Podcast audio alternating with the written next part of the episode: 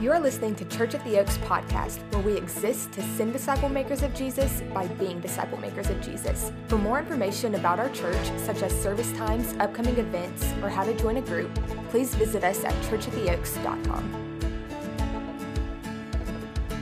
Uh, as I was saying before I was so rudely interrupted, I, my family and I love to be with you guys. Uh, so excited to be with you this morning, and especially on this day when Britton called a few months back and it's like, hey man, I got crazy weekend happening. Can you preach this specific weekend? I'm like, ah, what was, what's the passage? He's like, it's Matthew 1. I'm like, I'm in. I'm there. Like, I want Matthew 1. So, congrats. There were many people that thought you couldn't do it. There were many, many people that thought you would never make it. But look at you. You made it through the Old Testament. Give yourself a round of applause. You did it right? Britton always says, You guys are winners here in Tuscaloosa, and you have won. You have done it. You've made it. And now we get to turn the page to the New Testament. But before we do, you need to know one significant piece of information. That little bit of blank space between the Old Testament and the New Testament is really significant.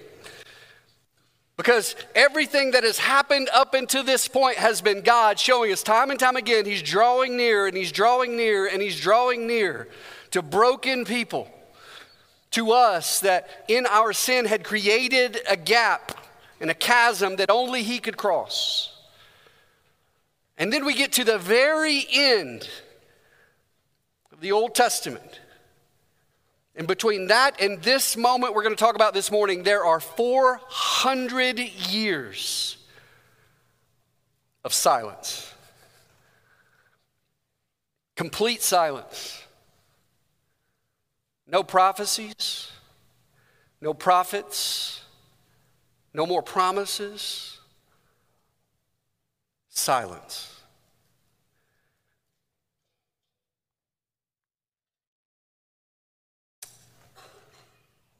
This morning, I would encourage you not to mistake the silence of God for the inactivity of God.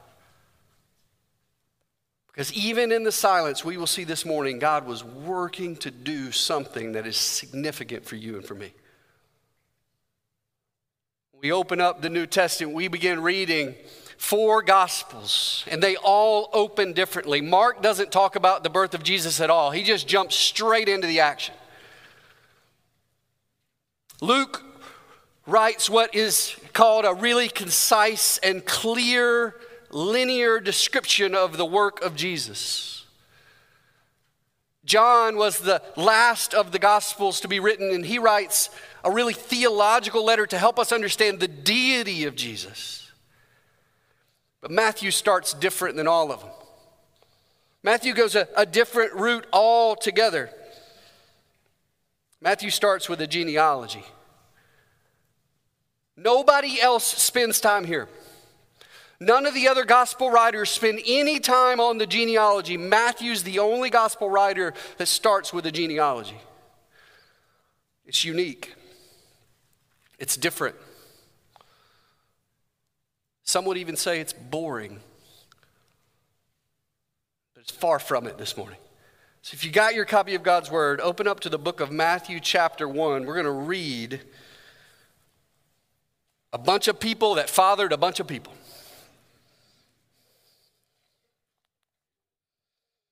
This is God's word, the beginning of the New Testament, the genealogy of Jesus Christ. The book of the genealogy of Jesus Christ, the son of David, the son of Abraham.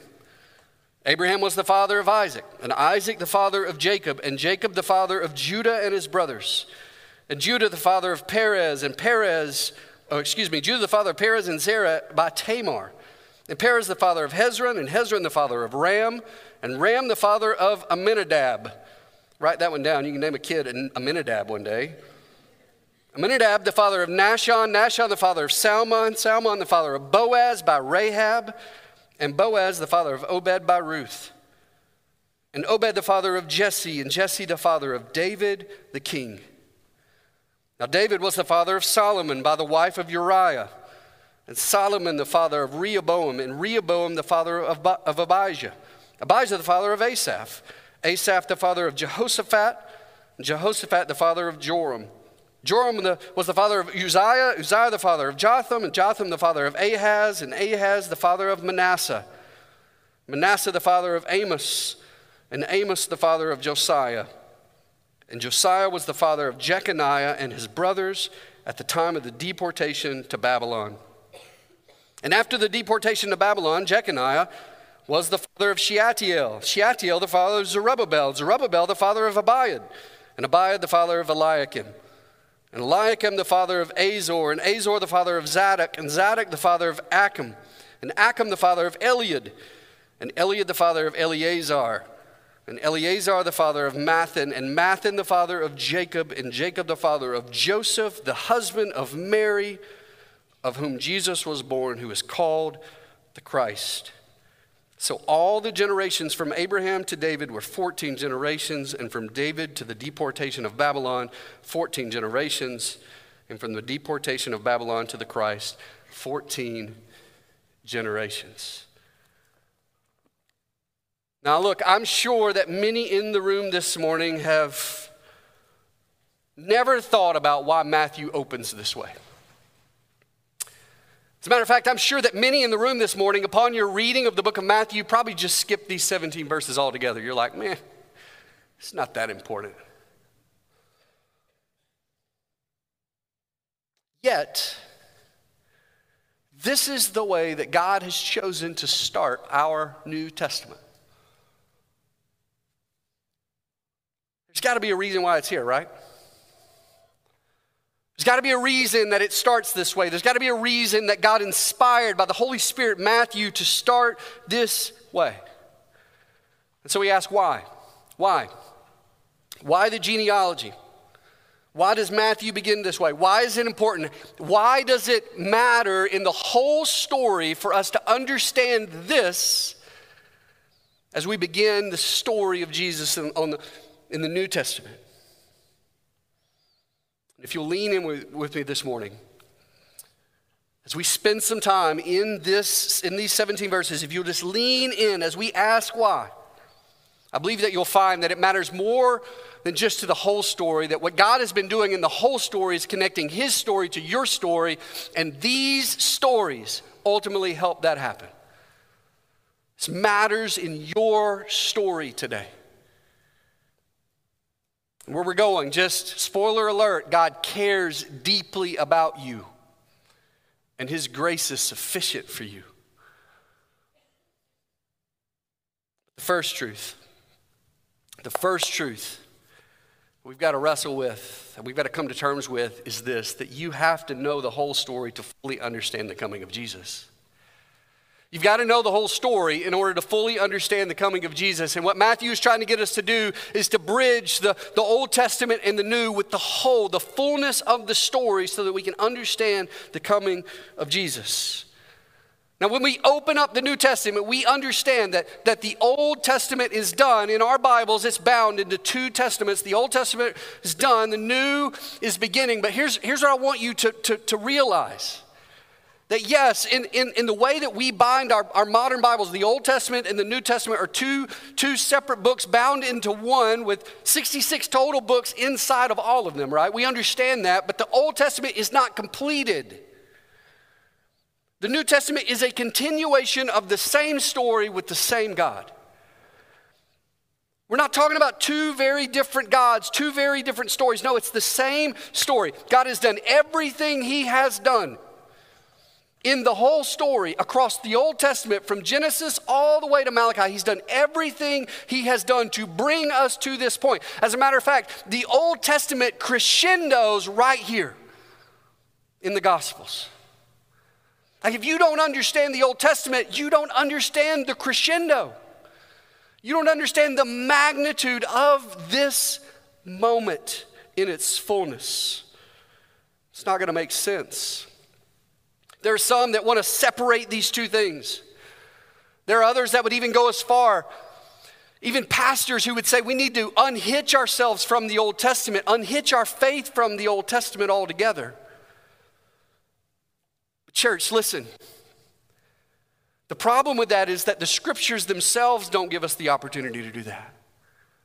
You realize that the New Testament quotes the Old Testament over a thousand times?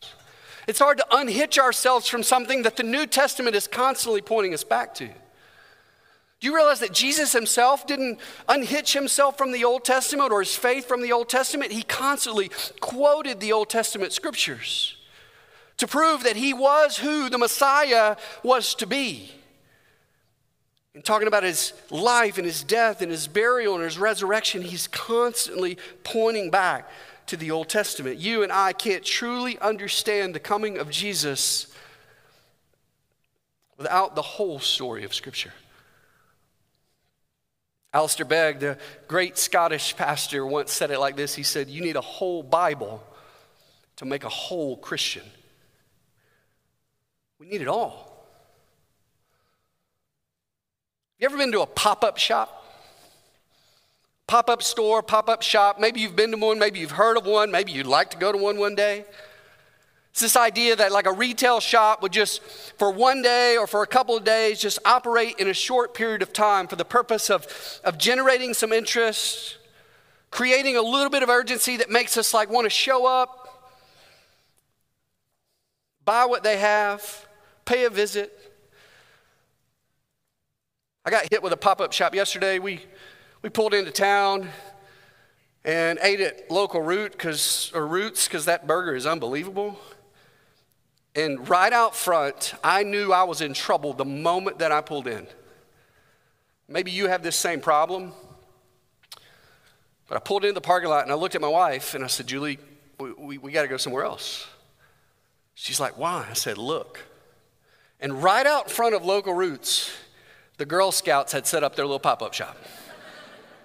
And I don't even really love the cookies that much. The cookies are great, but I just can't say no to them. And so we ordered our food. I walked outside and I'm like, ladies, which ones do I need? And they picked out like five different boxes. I'm like, all right, give me all of them. Maybe you've been to a pop up shop before. Just pops up out of nowhere, it creates urgency. You got to be there. You got to come at this time. This is it. This is all you get, right? Some people think about Jesus that way, that this is what happened. That we just disregard the entire Old Testament and he just pops up out of nowhere, creates a little urgency to, to drive us back to the Lord in this short period of time. And this is all you get. And then he just disappears off the scene. That's not what happened. You know, members of Oaks that have been around for the last, I don't know how many weeks, 20 plus weeks you guys have been walking through. Jesus didn't just show up out of nowhere. God has been saying it over and over and over again. He's coming, right? He's coming. He's coming. Salvation is coming. Look at verse 1 again. Look at what Matthew says to us. Look at how he describes Jesus. He says, Jesus Christ, the son of David, the son of Abraham. Then all the way down in verse 18, right, right after where we stopped this morning, he describes the birth of Jesus. And everything in between, verse 1 and verse 18, tells his story. It tells the whole story. And ultimately, this morning, it tells our story. Because God is making his story our story. Since you began this series, you've been tracing the covenant promises of God. God's covenant promises to his people, promises to save them, promises to redeem them.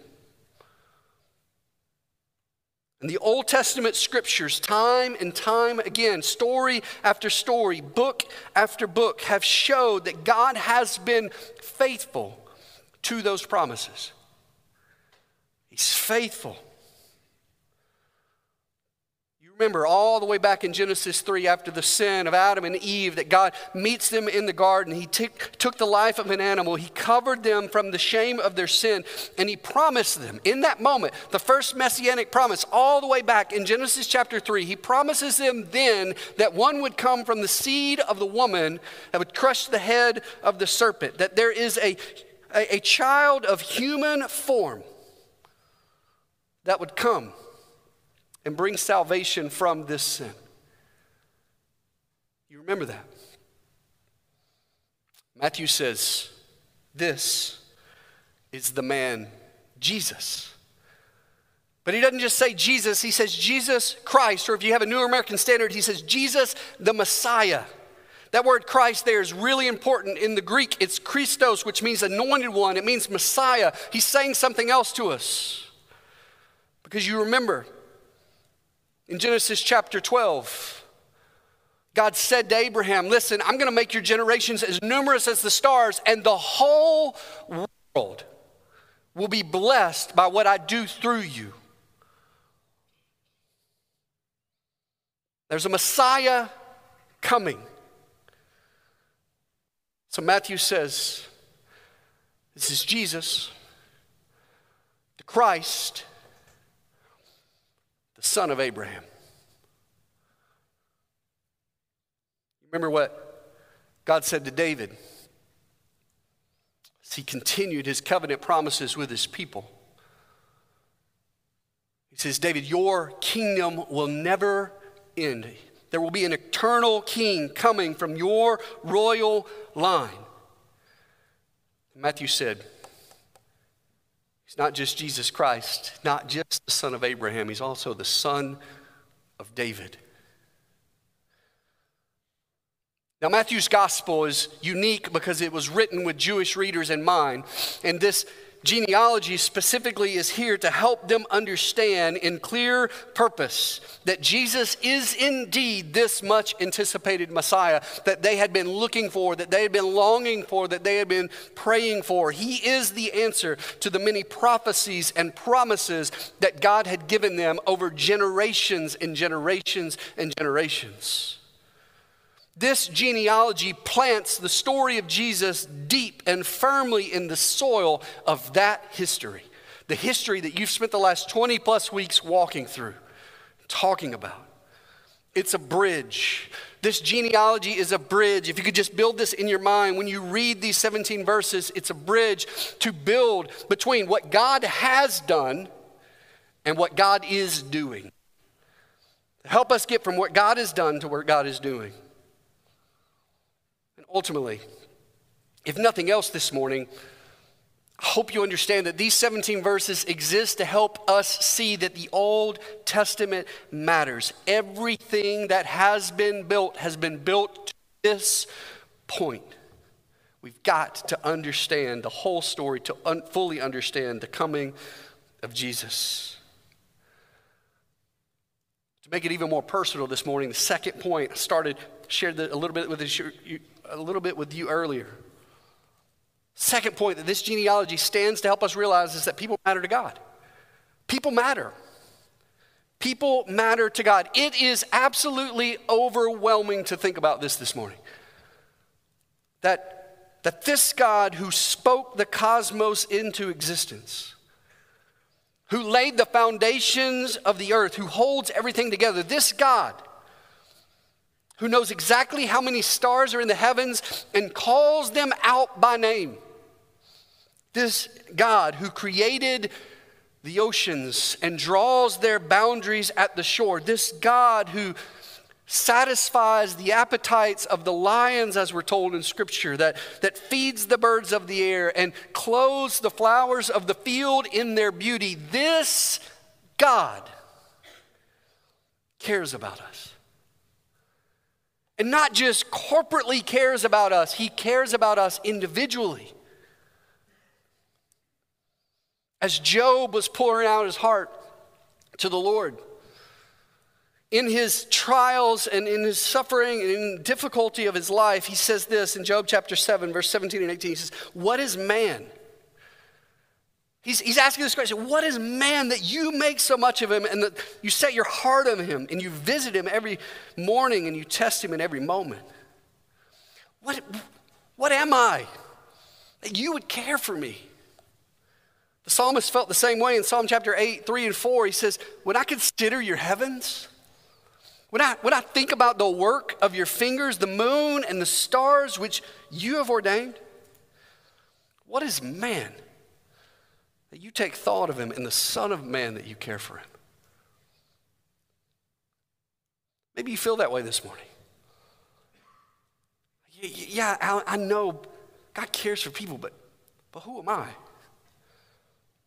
Who am I? Look, as we walk through the whole story and we, we understand that God is the unquestioned star of that story, these 17 verses in Matthew chapter 1 demonstrate the truth that God has written that whole story into the lives of real people just like us. These are not just names on a page. These are real people with real families and real jobs in real situations that lived in real places that dealt with real difficulty and real sin in their life just as you and I do in ours. And every one of them mattered to God. Every single one of them. Matter of fact, we're going to see that most clearly in the life of Jesus. You guys walked through the book of Luke last year. You saw it. You're going to continue to walk through Jesus' life for the next couple of weeks. You're going to see it. People mattered to Jesus. You're not going to read a story about Jesus where he's like, no, no, no, I don't have time for you. As a matter of fact, he's going to pour himself out for the people around him. Stories like the woman with the issue of blood, stories like blind Bartimaeus, stories like the sinful woman that washes his feet with her hair, stories like Zacchaeus, like Mary and Martha and Lazarus, like the disciples themselves. God, God shows us his love and has showed us through the Old Testament, and it's most clearly pointed out how much we matter to him in the way that Jesus interacted with those around him. Jesus came looking for those far from him. That's the heart of God. He is searching and seeking and desiring to save and redeem those far from Him. Not just through the stories of the Old Testament,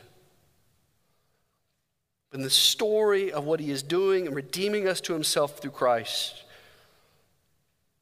That's why Jesus said, It's my purpose. I've come to seek and save that which was lost. Now, look, this is where we have to do the difficult work of making sure that this isn't something that we just set aside and say, that's great for them. No, no, no. We've got to apply this to our own lives and recognize that this is true. Not only is it true for them, it's true for me. It isn't just a past tense reality, it's a present reality we live in. God's not done. He's not done. Hear me this morning, he's not done. This isn't just something for them, it's something for us right now. He is telling his story through your story. Believer, he's telling his story through your story. Listen to how Peter describes what God's doing in us in 1 Peter chapter 2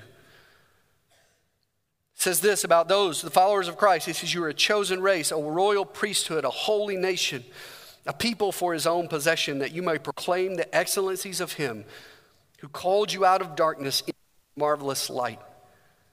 Once you were not a people, but now you are God's people. Once you had not received mercy, but now you have received mercy. Hear me this morning. If you are His, if you have been called by, by, the, by the the grace and the mercy and the salvation of Christ, if He has drawn you to Himself and saved you, you are His. And Peter would help us recognize that as His, we have been compelled into a mission to proclaim the excellencies of Him who has called us out of darkness and into His marvelous light.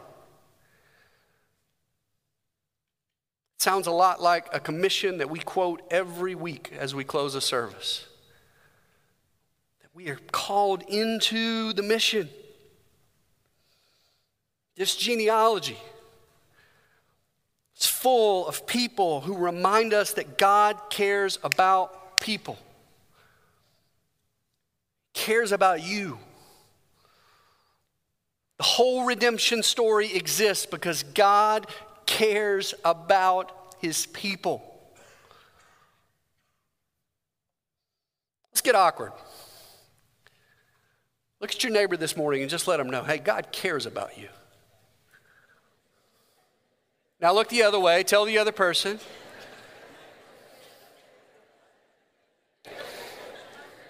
Now, some of you are sitting by strangers, and so that was real fun. But it's true. I want you to hear it. There's some of you that are struggling with that truth this morning. I want you to hear it. God cares about you, He cares about you. But to take that one step further, Finally, Matthew gives us this genealogy, not just to help us understand the whole story and how Jesus fits in the whole story, that this is God's plan, not just to show us that God cares about us, but also to help us understand. It puts the power of God's grace on display, that God's grace is sufficient. I don't know how to say this any other way. There were some messed up people in this lineage. There are some messed up people who did some messed up things. There was real brokenness in their story. Maybe you can resonate with that today more than anything else. You're like, yeah, I'm a messed up person. I got some messed up things going on. Had a messed up weekend. Maybe there's some significant brokenness in your story as well.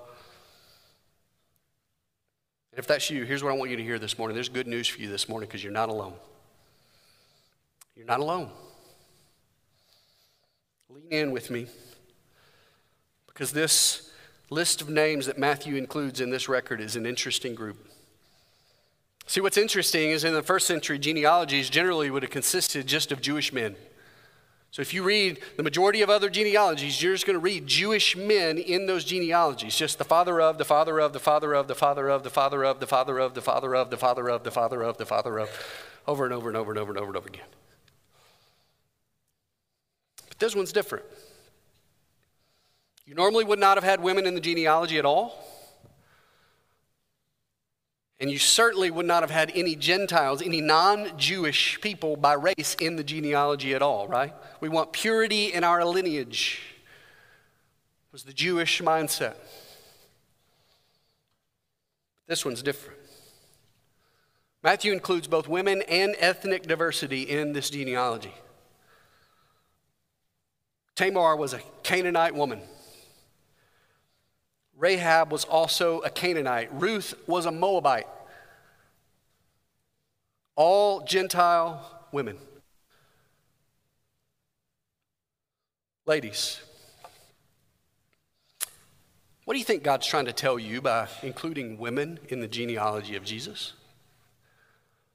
It was not a cultural norm It was actually against the cultural norm. What do you think God's trying to tell you when He includes women in the genealogy of Jesus?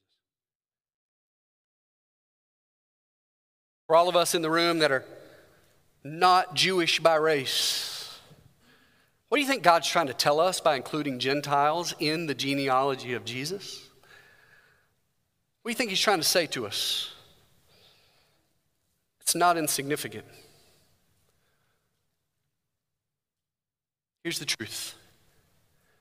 When we read this genealogy and we see both women and Gentiles included in the genealogy, here's what God's trying to do. He's trying to ensure that we realize that the ground is level at the cross, that there is no hierarchy, that we all, every single one of us, stand before Jesus with a great need, and He has come to save all that recognize that need and give him lordship over their life. Came for all. But look, that's not the only strange thing about this genealogy. I told you earlier there were some messed up people that had done some messed up things. What's most striking to me in this genealogy is just how sinful some of these people actually were. If I was telling this story, I would have probably left some of those people out. Like, if you're telling me your family story, there are some people you're going to leave out. You're like, I'm not going to talk about that crazy aunt I have. Mine's name is Sue. I don't talk about Aunt Sue. We don't want to talk about prison and all this other. I don't want to tell you that story. I'm going to leave Aunt Sue out of the story. You've got those people in your life as well. Don't act like you don't. We all do, right? I would have left a lot of these people out. But God doesn't hide that truth. He doesn't hide it. He tells us about Tamar once again, who disguised herself as a prostitute and slept with her father in law and bore him twins.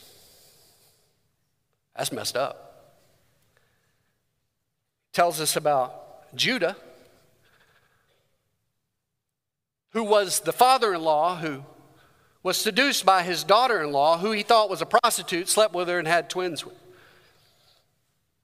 Tells us about Rahab, who actually was a prostitute. A lot of prostitution in this little section alone, right?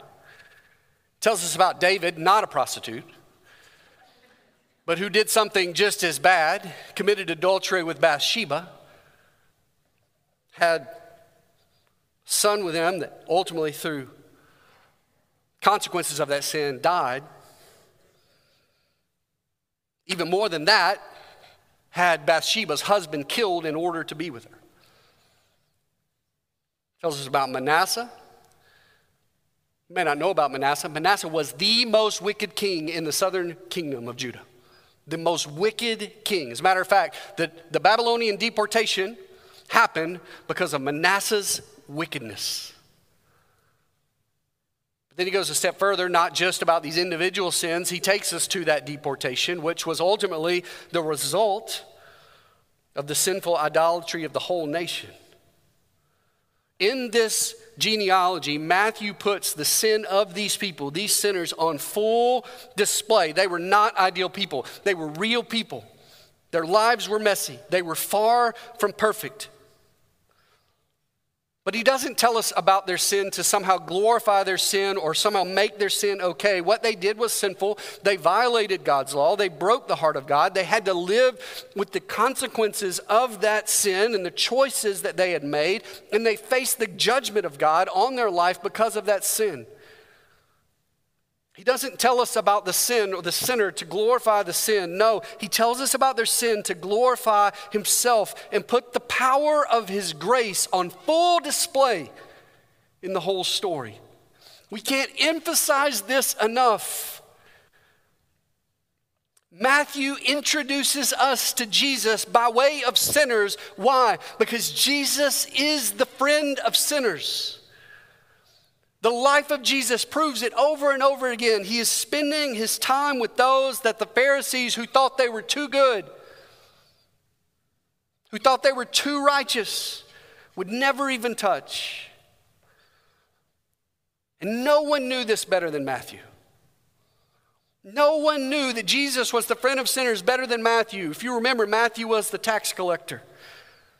He was a Jewish man working for the Romans to collect Roman taxes against his own people. He was messed up. He had done some messed up things. And then he met Jesus. And the grace of Jesus changed everything.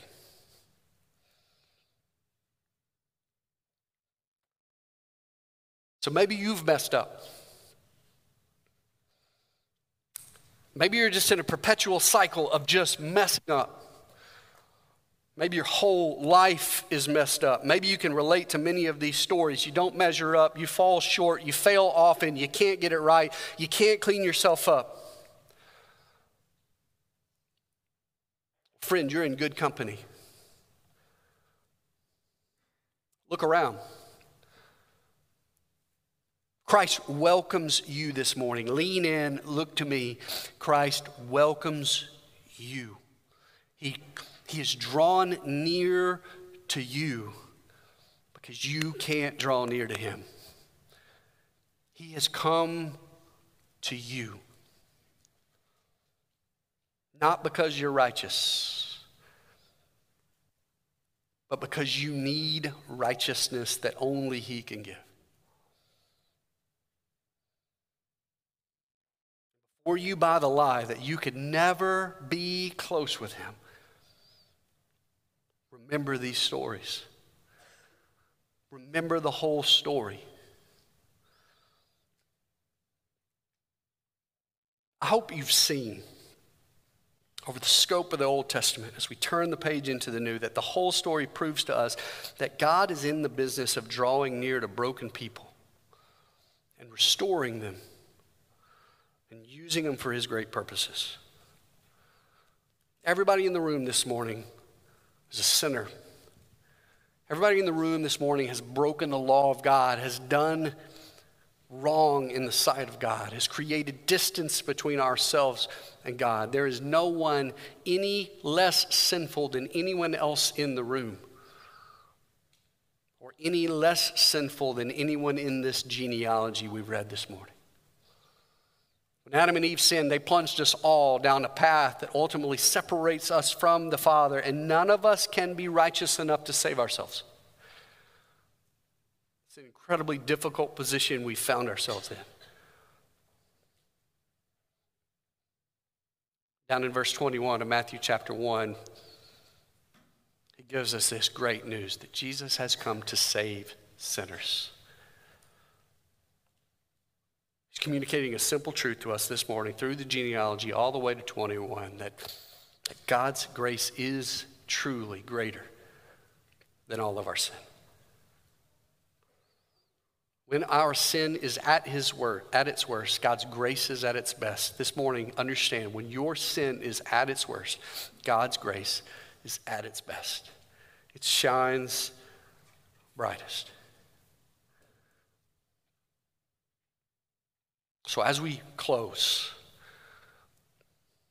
I want you to think for just a moment about everything that God has done. Think about what He's done. The covenant promises, the prophecies, the grace, the mercy, story upon story, page upon page, person by person. Think about everything God has done to connect his story to your story. Even beyond this genealogy, think about the people in your life that God has put in your life or put in your life to lead you to a place of understanding of who Jesus is. Think about the people God has put in your life, oh, the scope of time that have led you closer and closer in your walk and your relationship with Jesus. Think about all God has done to redeem you.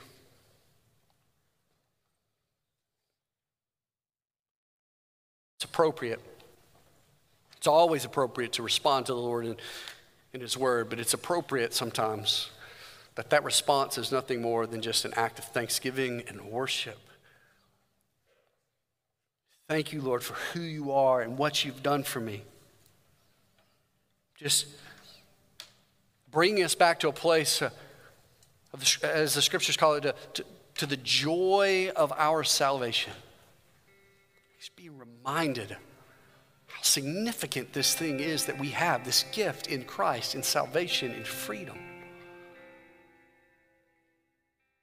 God's love is patient and wide. God's love is patient and wide and enduring. And this morning, it should compel us to do two simple things, I think. One, show that same patient and enduring love to others. But two, I think most significantly, it should drive us this morning to offer God our entire selves. Look at what He's done. For the non believer in the room, if you're in the room this morning, you're like, I, have never come to that place where I've given my life to Jesus. I want you to understand what God has done to offer salvation for you. It's significant. Christ lived a sinless life you couldn't live. He died a sacrificial death in your place. He rose again on the third day, providing you a hope you can't lose and promises to return, to, to return you with Him, to redeem you with Him forever. Not because of your righteousness, but because of His. And all you've got to do this morning is one, recognize you have a real need. We've all had to come to that place.